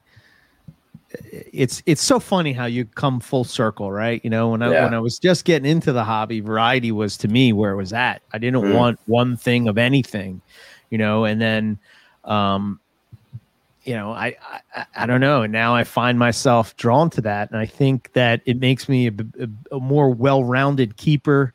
Mm. Um, I think it keeps me more focused on my collection when I got, and I don't really care anymore about the like. I don't. I don't. I don't care. Like you know, I, I just I'd rather be in my my reptile room, paying attention to my reptiles rather than arguing with you about the purity or the locality or should it. You know what I mean? I, I don't know. It yeah, just it seems stupid to Yeah. me. You know. Yeah. Absolutely. yeah. 100%. I just yeah, I don't know. And and maybe maybe my perspective on all of that is just completely naive and it is just a complete reflection of the trajectory that I've been on with my reptile keeping, but I, you know, Oh. I feel I like I kind of been there done that sort of thing, you know. Now I'm just like paying attention to other shit and Yeah. it's just more fun now. and that's that's all Yeah. that matters. Yeah. Yeah. I'm waiting it's sort of for like- uh for Julander to produce inlands again so I can get Yeah, some from him. Yes. Me Need too. more of those. Me too. Me too. Me too. Well, hopefully I'll produce some this year, and I can send you some. Well, there you go. I can never have too many. I need some of those. Yeah. Yeah, man. The uh oh god, I hope they breed. God, I I I just would love to hatch them out, you know. Holy shit. Yeah. Such a cool carpet, man. They they are hands down the the best carpet python bar none. Like as far as like somebody that just wants a pet carpet, that that's where it's at. Yeah. Yeah, I agree. I agree. Yeah. But uh yeah, we'll see. So fingers crossed. Uh, you know, we talked to I talked to uh to um Brandon about that last night because this is gonna be his first try at in inlands as well. yeah, that's what he was saying uh, at Anaheim. and he's sort of going the just breed them like carpets type of thing. So I don't know. We'll Hmm. see. It's uh it'll be interesting. I know I know that's been done both ways. So uh I think. Yeah, Uh, because didn't the he say on question the is show- the question is whether or not they're spring and, and winter breeders, right? A lot of people seem to conflict. yeah, I think so. I Yeah. thought he said on the show last night that he was going to treat him just like his Bredls. Yeah, yeah, yeah, yeah. Oh yeah, yeah, yeah. Yeah, I guess that would be. No, duh. my, my fault. I'm glad you're All paying good, all attention, Lucas. uh, it's my intern duty, sir. yeah, yeah, there you Um, go. But uh, yeah, because they do need that cooling, right? I mean, I know there's a little bit of debate, or not debate, but some people observe copulation more during the winter and then others during the spring. There's like maybe some action for different people both times, but they do need to get cold either way, right? I think I, th- you know, yeah, yeah, I believe so. Um, I I know they've been bred without dropping temperatures, Right. So Like that- like that- anything, right? right? Like that that has been right. Yeah, that's been done as well. I think it's just to the point of the Fight Club, right? It's just the consistency of being able to do it, right? And Sure. Mhm. it's sort of the you know Justin really hit on the whole Terry Phillip thing when that when we had Terry Phillip on and you know he he came on and he was sort of talking about how he kept and he kept everything at the 80 ambient. You remember I don't know if you remember Lucas, but I know you probably remember Riley of the of the nonsense that ensued after that whole that whole thing where everybody was like throwing away their heat tape. I remember Chris Behoff had like this big bucket of heat tape and lights and all this heating stuff, and it was just like in the trash can. And he's like, I can throw this all away now. But the thing is, it's like, you know, Terry, and, and again, this is like really knowing the perspective of of what that person is doing. I mean, Terry's running a zoo, right? And if he's running a zoo, he has to keep a lot of species that are from a lot of different places. How can he keep them all together consistently? You know, he may not breed every year, but he's not really focused on that. You know, so like, you know, there may be years where they don't, but there may be years where he did. He bred diamond. Well, you know, Riley, you said uh, Todd breeds diamonds in South Southern California. So, Yep. you know what I mean? It's, uh, you know, I don't know, but sure. uh, yeah, I, I- I guess I'm gonna, I'm gonna, I'm gonna treat him like, I'm gonna treat him like bredli.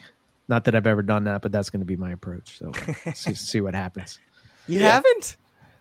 I haven't bred bread. No, no, I haven't. No. What are you waiting for? Well, I had a pair of stone washed, and I got them from Bob Rocks, Mr. Stone, and they came from Barchek way back in the day. Okay, was a- back you when know he had that those, that yeah. clutch, and he's like, "Oh, look, I hatched out hypos, right?"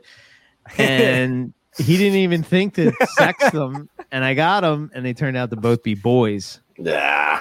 So it just Oh. totally shit the bunk on that, you know, because they were I grew them up. set you back. Yeah. Yeah, that did. So one of them went to Always Owen. sex your snakes when they first arrive at your place. Dude. This was Bob Rock, man. I didn't think I had to, you know, I you know, but you're right, you know.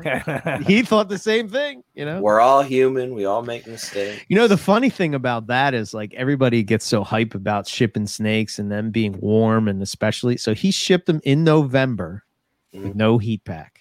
Yeah.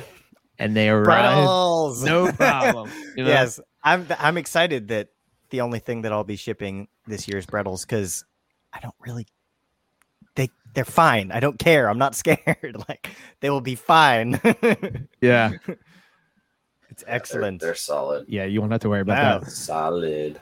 Um, shoot, I was going to say something.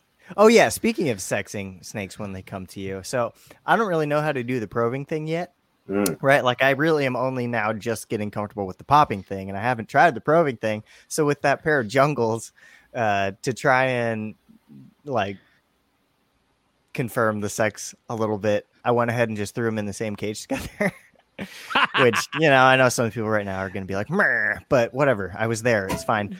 Um, and uh, well, they do that in the wild. That's naturalistic. So what yeah, because you know maybe they if they started male combating, I have a problem. But uh, no, they locked up, so it's Oh, there you go. There we Oh, go. Shit. all right, all right. all good. Bingo, Not bango. necessarily the right timing for that, but I I think I sexed them. That's cool. Yeah, Uh, that's one way to do it. That's usually, I, I got to be honest, man. A lot of times that's how I sort of did it. yeah. The girl Yeah. was super stoked too. Tail flapping all over the place, like whacking him with her tail. Like, come here. Yeah. I'm usually pretty good at popping babies when they hatch, but if I don't get it right when they hatch, that's when I run into trouble. Whereas, Mhm. like, oh, and he'll be like, yeah. Yeah. Yeah. I was worried about it. I did have a friend come and check my work and everything seemed to be as it was. As it was, So- okay. That's good. yeah. That's good. It gets easier the more you do it. But yeah, doing it right out of the egg is always the easiest. Yeah. Mhm. The longer you wait, the harder it is. And then probing is actually easier when they're bigger, Right. in Yeah. my opinion. So Right. Yeah, I've uh, I've had that as well. I, I've had that probably four times with carpets, where boys were girls and girls were boys. yeah, I've had it happen too. I uh, I actually just published uh, another YouTube video for the the week right before we went live talking about my MIA jungles, and uh, that's exactly what happened to me. You remember Yeah. when I was telling you about that? oh yeah, Yeah. yeah.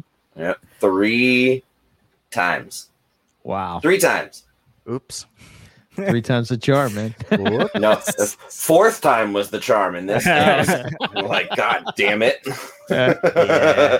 but again, that's all like, you know, you just assume somebody who's skilled so and so, you just assume they they got it right. And, Yeah. and uh, that's how that's how accidents happen. So, you know, double check before you've gone four years down the road growing Everybody up. uh, can make mistakes with that. growing up uh, yeah exactly Oh, growing up a female like a male um you know so Yeah, that's that that that's that's that's where Owen runs into trouble because of how different he treats the two sexes, and then he usually has like this male that's gargantuan.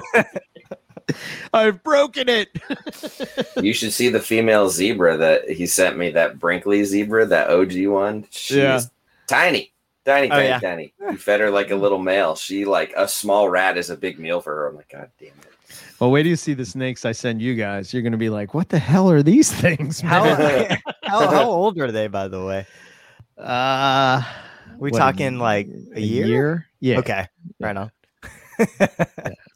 Well, the the womas he sent me are are not particularly you know giant, so that's nice. But he's right; they all do want to kill me, and well, both of them. Yeah, Really?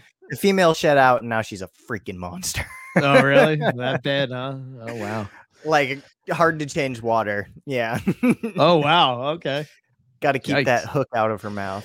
Yeah, Oh, one of those. Okay. she's one of Alright. those. But that's okay. That's all Yeah, right. man. As long as they don't try to like eat each other when I'm doing introductions.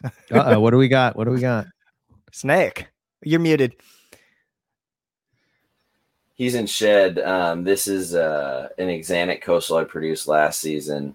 Um, he's Oh, a yearling, so Oh, but like I used to get, I used to get yearlings much bigger than this. This guy's only eating hopper mice still. You know what I mean? Like so, I I've you know five years ago I would have had a yearling like twice this big. So Nice. and that's an Thanks, man. Axanthic coastal. Yeah. yeah, he's just deep in shed right now.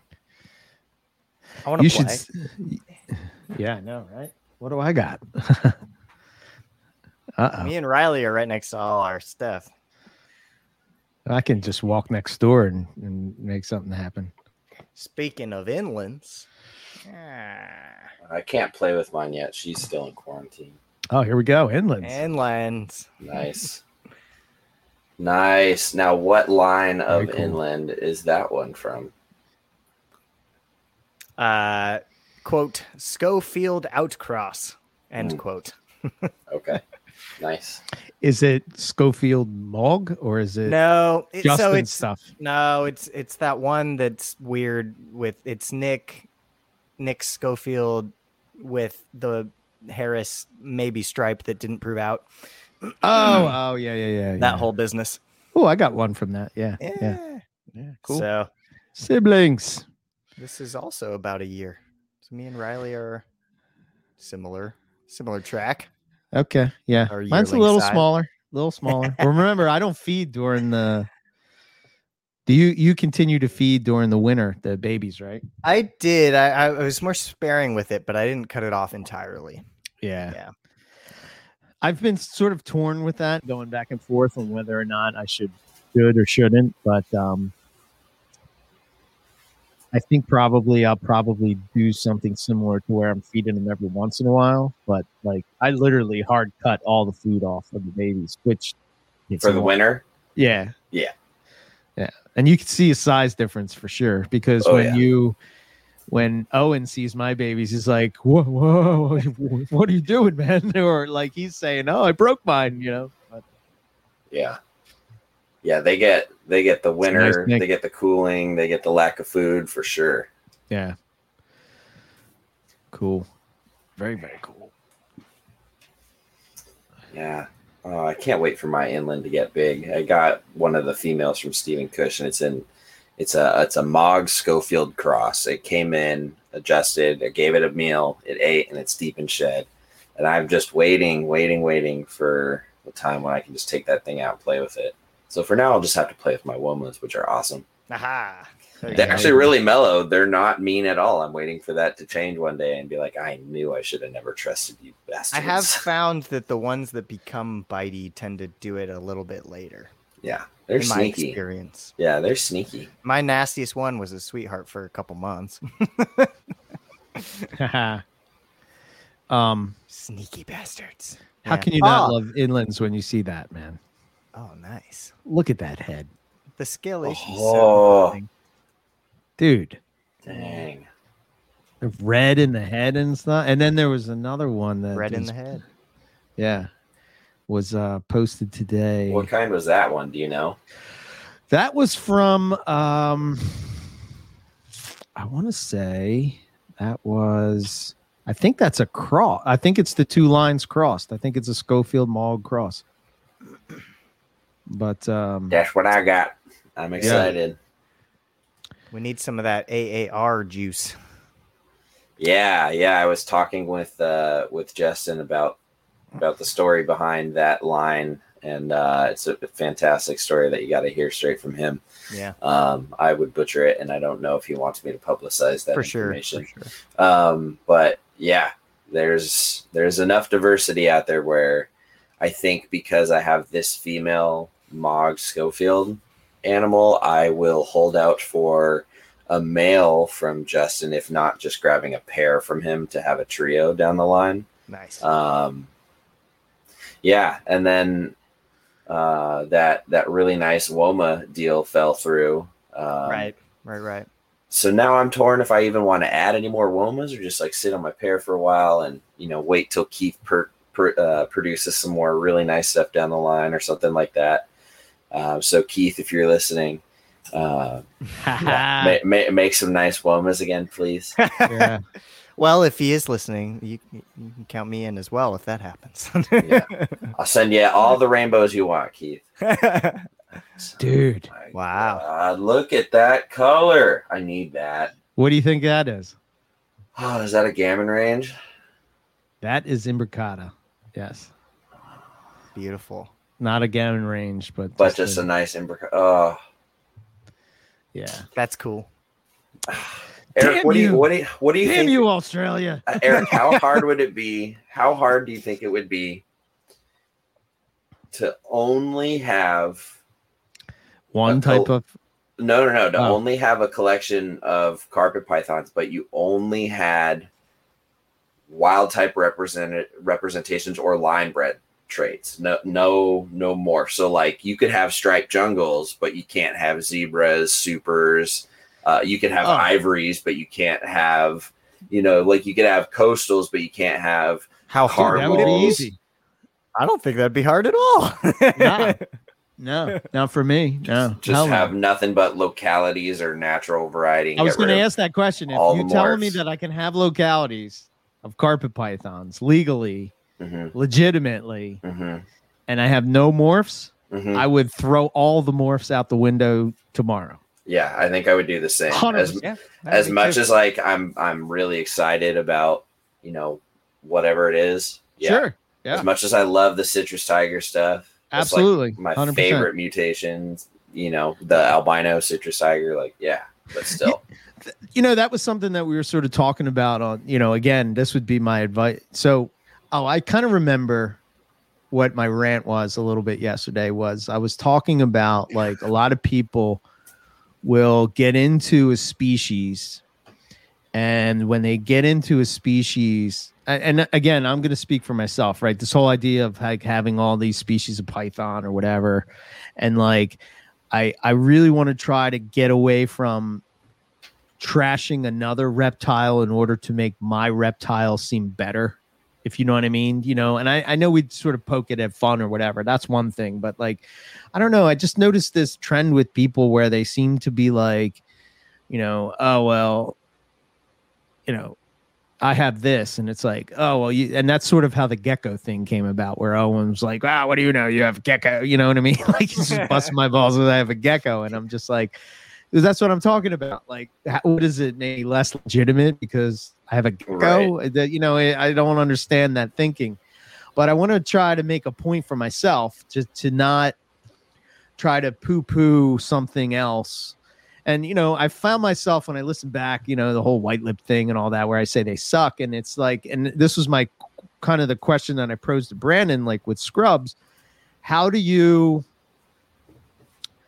portray that that what you're getting into comes with a lot of responsibility with certain species not only to keep yourself safe right but to keep the species correctly and healthy and all this stuff. Be- and I think that the thing of it is, is that if you're passionate about a species, you don't give a shit about those flaws that a species has, right? You know, so like for instance, like with carpet pythons, I could give two shits that babies are biting me. To me, that's just Python 101. Agreed. I mean, if you're gonna I have pythons, you're gonna get bit. It's just how yeah. it is. You know what I mean? This idea that you're not gonna get bit is just silly to me.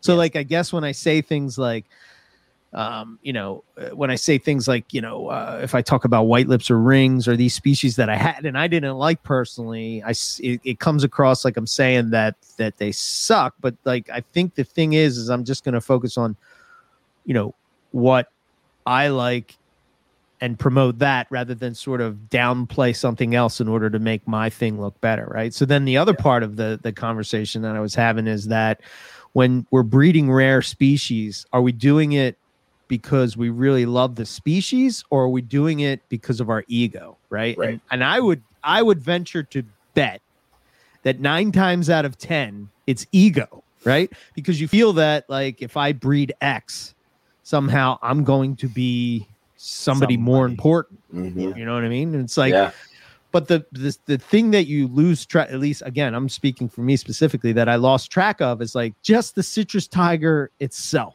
right they should be in more people's hands i've failed that like you know i've i've, I've kept a lot for me but i haven't done anything to put into the world you know what i'm saying like there should be more of that into the world and if people want it they can get it and I've been more focused on like, oh, I want to be the guy that breeds Timor pythons. When in reality, I don't really care about Timor pythons Mhm.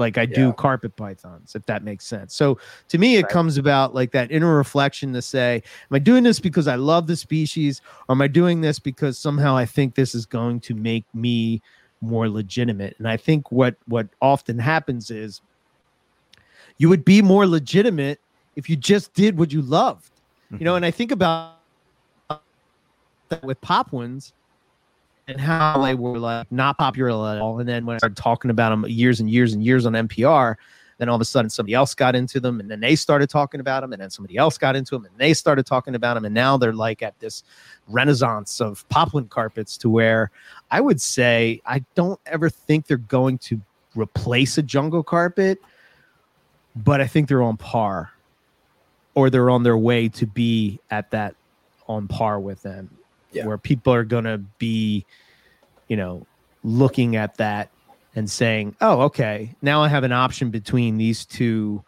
amazing snakes. But yeah, really it just came down to that whole thing about you know do i want to be the per do, the, do i want to be like ryan or nick or you know and again these are all influences to me where i'm like oh well i guess i have to have savus oh i guess i have to have Macklots and i've had Macklots four times and i've gotten rid of them every time. Well why? Because i'm not passionate about them like i am carpet pythons or woma pythons or antaresia or you know well probably australian pythons in general but I don't know. I don't know. What do you think? What do you guys think about that? I completely agree. It's a it's a big reason why I was okay letting go of my Aru green tree.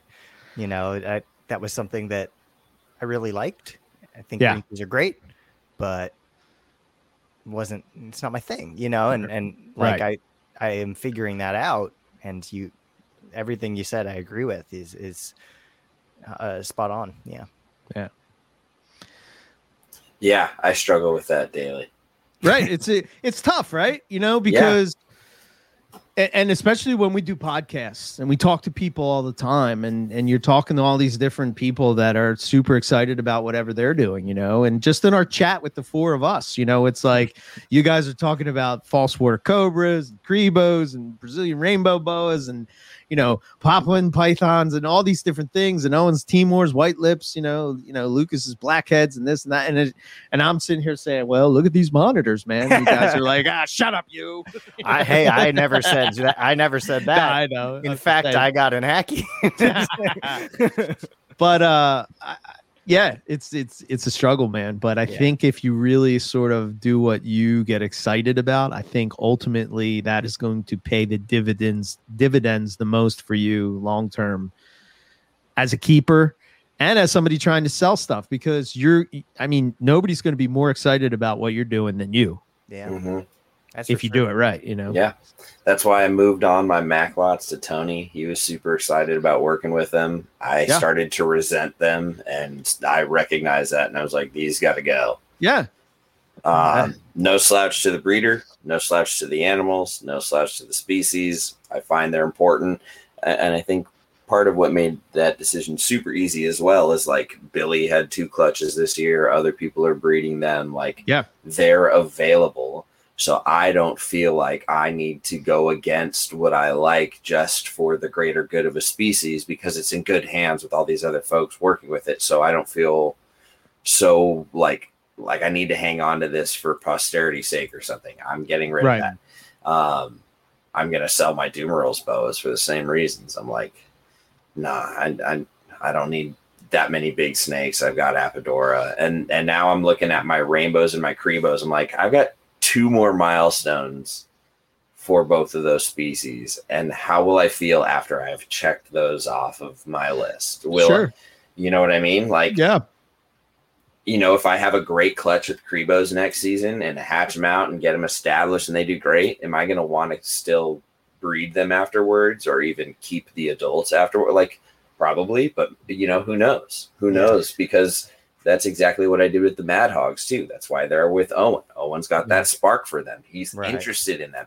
He's having success. I had a little bit of success. That was my goal with them. I my goal was to understand some, bring some in, possibly breed some, and and that's what I did. So Owen's doing it better. He he hasn't lost interest. I did, so that's where they went. And yeah. and I don't lose sleep about that at all. So I, I guess again, being older than you guys, it's sort of like you get into this, you get to an age where you start to look at life and you start to think about, you know, not to be like depressing or deep or anything, but how much do time it. do you have left? You know mm-hmm. what I mm-hmm. mean? And how much time do I have left to do this hobby? And am I, do I want to breed Jags because I want to produce some, you know, four gene combination of Jags? Tags can post picture on internet and people like it and you know everything is great and like but really honestly do i really want to do that? Or would i rather just breed a pop one carpet python and be super excited about that where i may only get 10 likes but it that it doesn't matter. Like you know what i mean? Like i, I don't know. So i i just you know i don't know. That inner reflection and sort of like why am i doing this and and what am i doing it for Mm-hmm. Ultimately, I'm doing it for me because I want a little piece of nature in a box in my house. Right. You know, I, I that's what I want. You know, I want to be able to go in and look at whatever it is and you know, whether it's a monitor, a snake, a gecko, whatever, and and say, wow, that's cool, man. I got yeah. that little piece of Australia right in my house, you know, and um, that's kind of where I'm at, you know, and it's not easy to get there, you know, because you got to give up stuff that you do you do lo- i mean come on man. I look at a jag and some of these jags and shit like that and i'm just like wow that's that's killer but it's just not what ticks the box for me if you will. Right. So. yeah. 100%. yeah. Ultimately you got to be honest with yourself. You yeah. gotta, you got to yeah. really be honest with yourself. You know who i think exemplifies making such a huge shift like that in in a big profound way is keith.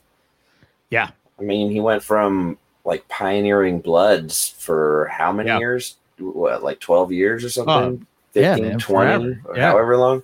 Yeah. And and then, you know, passed passed the buck to a bunch of people, sold off, you know, and and shifted gears and and he might have had some inner turmoil at first just because it's hard to, you know, old habits die hard, so to speak. But like yeah, he might have also been more comfortable with it because of what he knew was on the horizon, what he was shifting gears for, and and I guarantee you, if you were to ask him, he doesn't regret it.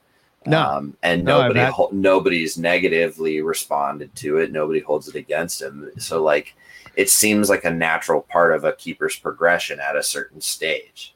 Yeah, yeah, that's kind of where that's where I'm at. You know, it's it's yeah. I'm not as um I'm not as like getting out of the thing that I loved per se, mm-hmm. but it's it's refining that and expanding a couple other things, but not having 300 snakes, having, you know, I don't know what the number would be 50, 60, maybe, you know? Yeah.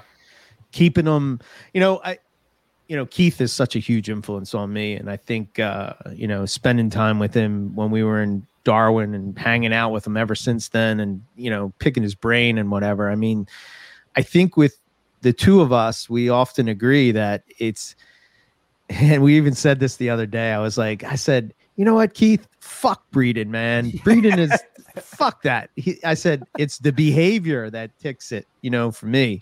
And he's like, 100%, man. He's like, 100%. I could go and watch the animals forever. And I think of all those posts that he posts up, those long long, long, you know, should be writing a book is what he should be doing. Um, but uh, just the observations and thinking outside the box, and that just comes from from him just observing animals, you know, and, and his experience with not only reptiles but birds, um, you know, and just nature in general. You know, he's just he's a wealth of knowledge and I don't think that people understand how important he is to the hobby. You know what I mean? He he he is he's one of my favorite people in the hobby, hands down. 100%. Yeah, But- for sure. We'll have to get him on for a chit chat one of these days. That would be good. Yeah, man. Absolutely. Have a cup of Joe, pick his brain. Yeah. I haven't talked to Keith since the Christmas show last year, so let's do it. yeah. Yeah, Yeah, we'll have to make that happen. Uh, yeah. for sure. Last time, last time I spoke to him, I was double checking that his rainbow boas got there safely. And you know the thing about like again, he's another guy that you think that his collection is is huge because like he posts up these amazing animals and stuff and like it's not big at all, you know. Yeah. Not really not big at all. Um but I Yeah. don't know. It's Good stuff. quality, quality over quantity, always. that's what I that's what I hope to to do as well. Like I always feel like quality. I I'm in a a unique position where I'm not like at well, it's not a unique position. It's more of a normal position, I guess, than having 300 snakes and needing to dial it back. But what I, I guess what I'm trying to say is I'm trying to build carefully so that I go from Yes. point A to point Eric instead of point A, B, C, D, E, Eric, Right. right. if that Yeah. makes sense. Because I agree with you 100%. And I, I, I want to avoid as many pitfalls as possible and take advantage of being so freaking lucky to talk to some of the people that I get to talk to, like you guys, every week. It's Right. it's crazy. Yeah. I am so Well- freaking fortunate to be able to skip a lot of the mistakes because of the, the knowledge of of friends like you guys. So yeah, Yeah, and I think I think that the uh, you know Scott he jumped on at the end. He's, it can't be a, a a live stream without Scott jumping on at the end, you know. But um, send a link, mate. yeah, uh, he uh, he was talking about how you know the hobby should be more with sharing information rather than because because I was sort of busting his stones a bit about how he busts my stones about pronouncing uh, scientific names, but I I I don't know I like that you know what I mean because he's gonna try to keep me sharp because in the back of my mind I'm gonna hear him saying. You fuck that word up, mate. What's wrong with you? the single I is the Yeah. E. yeah, Yeah. but he kept saying King Horny, and I was Yeah, like, dude, I can't. I Brandon can't. was There's a bridge up. too far. Brandon was laughing so hard. I, I commented, I was like, I'm with Brandon. We can't say it that way. Yeah, we can't say it, like- Bradley, okay, I'm in. I'm in. You got me. But King Can't Horny, King I- Horny. I, just can't. I can't do it, man. I, I'm sorry. I'm sorry. You lost me there. Yeah. You can be mad at me or whatever, but you know. But uh, yeah, it was funny. Brandon's giggling like a little kid, and I'm like trying to like just ignore it, but he's like, well, Owen was too. Owen couldn't Yeah. keep it together. he's like, uh, you know, he says, uh, yeah, I was at the bush and found the king horny, and, and they're like, yes. I'm like, come on, man, Uh, hold it together, man. Oh, So good, good. stuff. So good. funny. But uh, but yeah. Anyway, he was saying about how we should uh, share more information with people and not, you know, bust their balls because they don't pronounce names right or shit like that, you know. But uh, It's, it's not like you'd you'd have a podcast running for That's what I 11 years gonna of say. sharing information. yeah, well, yeah, And try like try like five now. Yeah, Yeah, right? Oh man, Yeah. Yeah. No, it- it's it's good. I think it's better to to just be open to that stuff. I agree for sure. Yeah. but yeah, it, it's yeah, you know, I don't know. That's that's the words of wisdom that I would impart. You know, I guess, you know, just ultimately sticking with doing what you love, and, and I think that people will just as we get excited when we talk to people about what they love, we forget that we will do that to to other people as well. You know, Yeah. I mean, if you're excited about, I mean, even look at Justin with his Baird's rat snakes. Uh, you know, he's he's another example of something like it. I, I don't know anybody that's more excited about the Baird's rat snakes than than Justin. He's just like that's And his I- shit, man. I argue he single handedly changed the market on Baird's rats over the last 100%. three years. Yeah. Hundred percent. Yeah, and uh, you know, he's he doesn't give a shit. Or, Uh, if nobody cared, like he doesn't care, you know, and that's that's that's more people need to do that, and you know, you're going to get your little group that comes over and says, "Oh, look at these," you know, Baird's, rat snakes. I never even heard of them, you know. Yeah. And I'll be Yeah. honest, I didn't either. I didn't Yep. know Well, you- about you them guys- until you started talking about them. You guys saw what I sent into the chat the other day from East Bay, right? Oh yeah. Speaking yeah. of Bairds, Yeah. not, not Oh, being don't- not being don't tell appreciated. Don't tell Justin. Well, now Don't I have Justin. to. Everyone will just be mad. He'll No, break. I didn't stuff. do it, but Yeah. somebody let a corn snake and a bear do the dirty deed. Yeah. Ah! So what is it? Uh, It's a corn beard. it's a corn beard. It's a bear don't know. corn. Yeah, it's a it's a, beard orange. monstrosity. A there he is. Pan- a Panther Beardy. Yeah, I mean, Panther oh, Beardy. Yeah, Justin Damon is just- right. he just he just threw over every cigar in his shop. He's freaking out like rah. yeah, yeah. Closing shop early. I, I don't know if it was an accident or what, but here we are. So Okay, fair enough. Maybe that egg box accidentally gets knocked off the shelf. Is there some monitors that need to eat some eggs or something? Oh, the Argus love eggs. Yeah, the Argus man, are they're- always hungry, but they aren't eggs anymore, guys. They're for sale.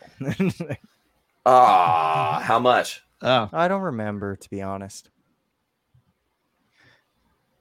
Oh, there you go. He said, Meh, at least they're still. Pantherophis. Sell them all to Justin then. okay, Okay, fair, fair enough. enough. Yeah, Sell him the entire clutch so he- he knows exactly where they go. Not yeah. Justin. What Do that.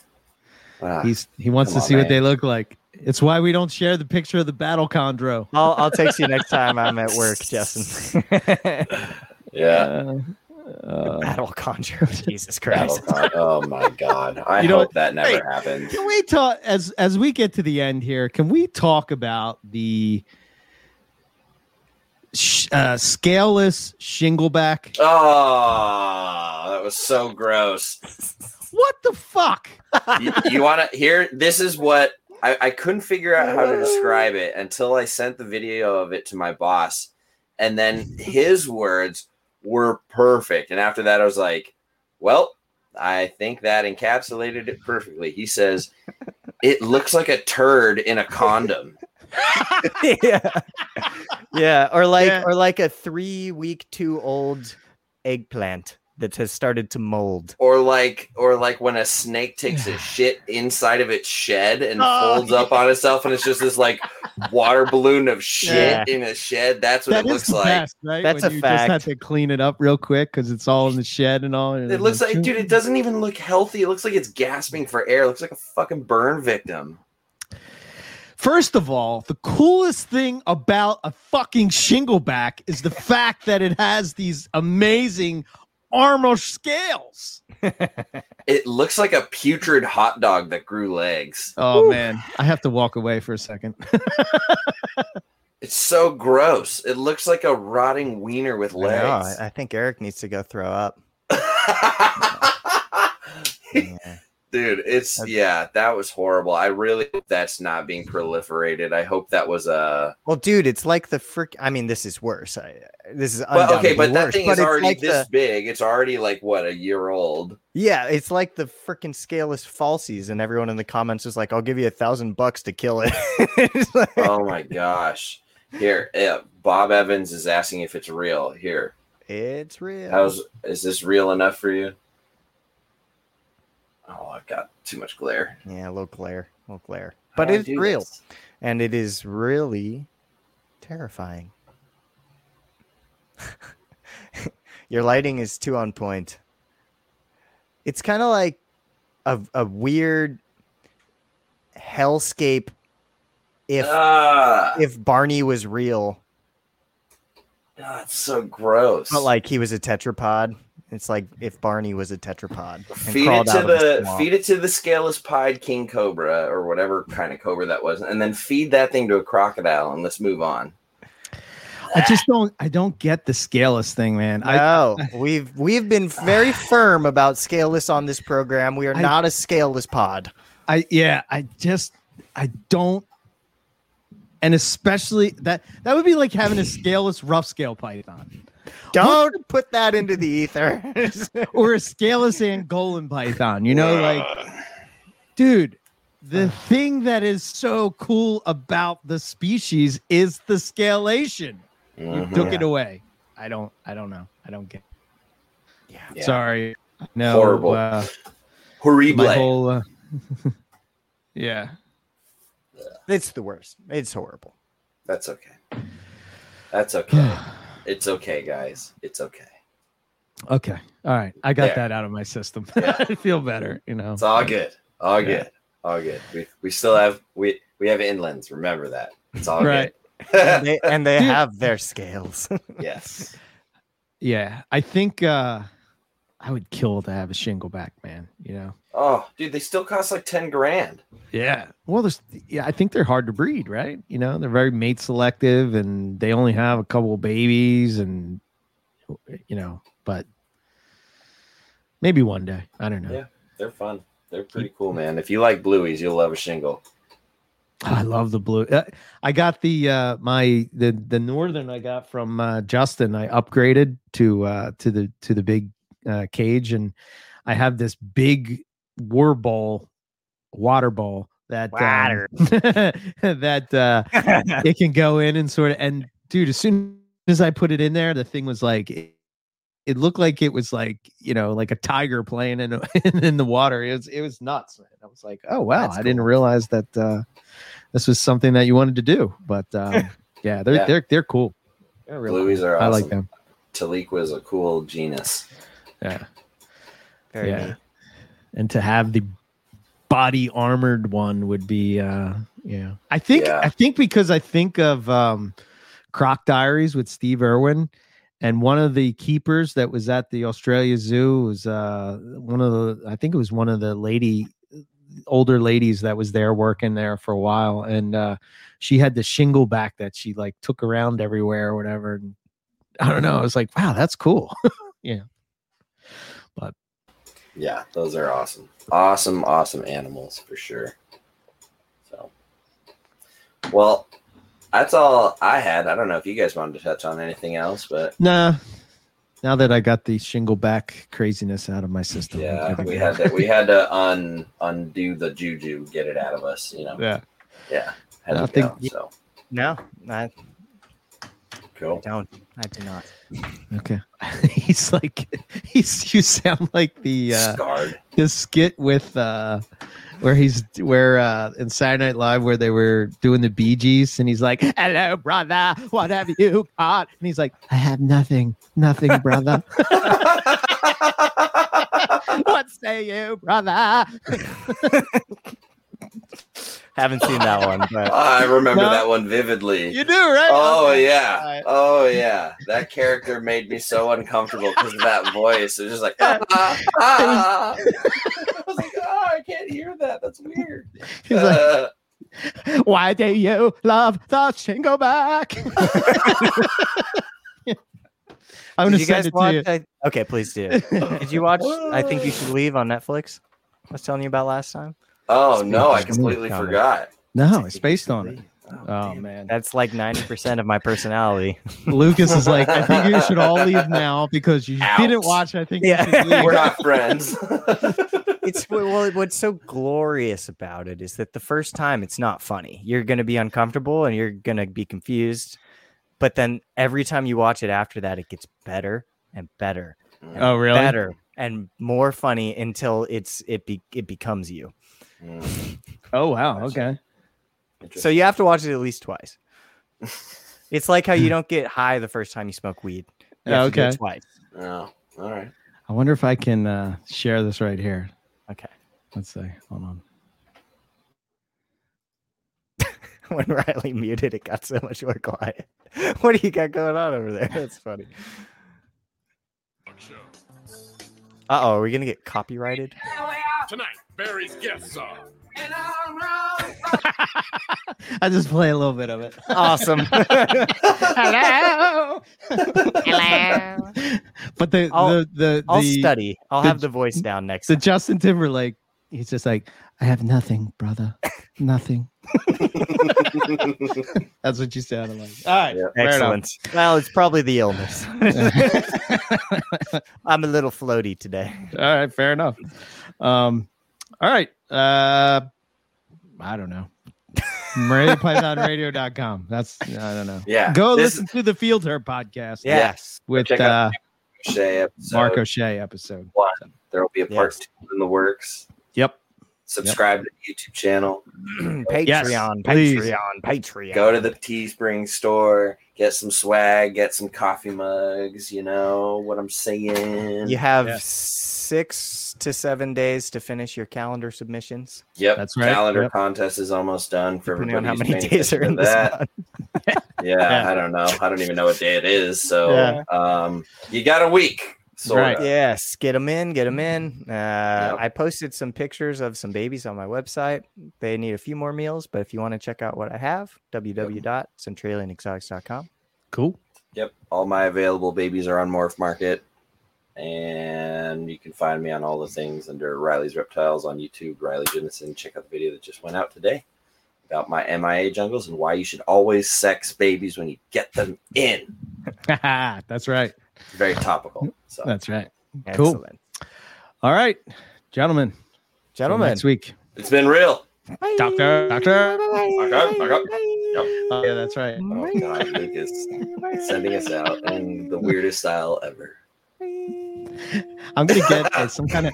I want to get like a cup. You know how like you do the you hit the thing and it makes the. Uh-huh. I want it to be the exact pitch of your bye bye bye.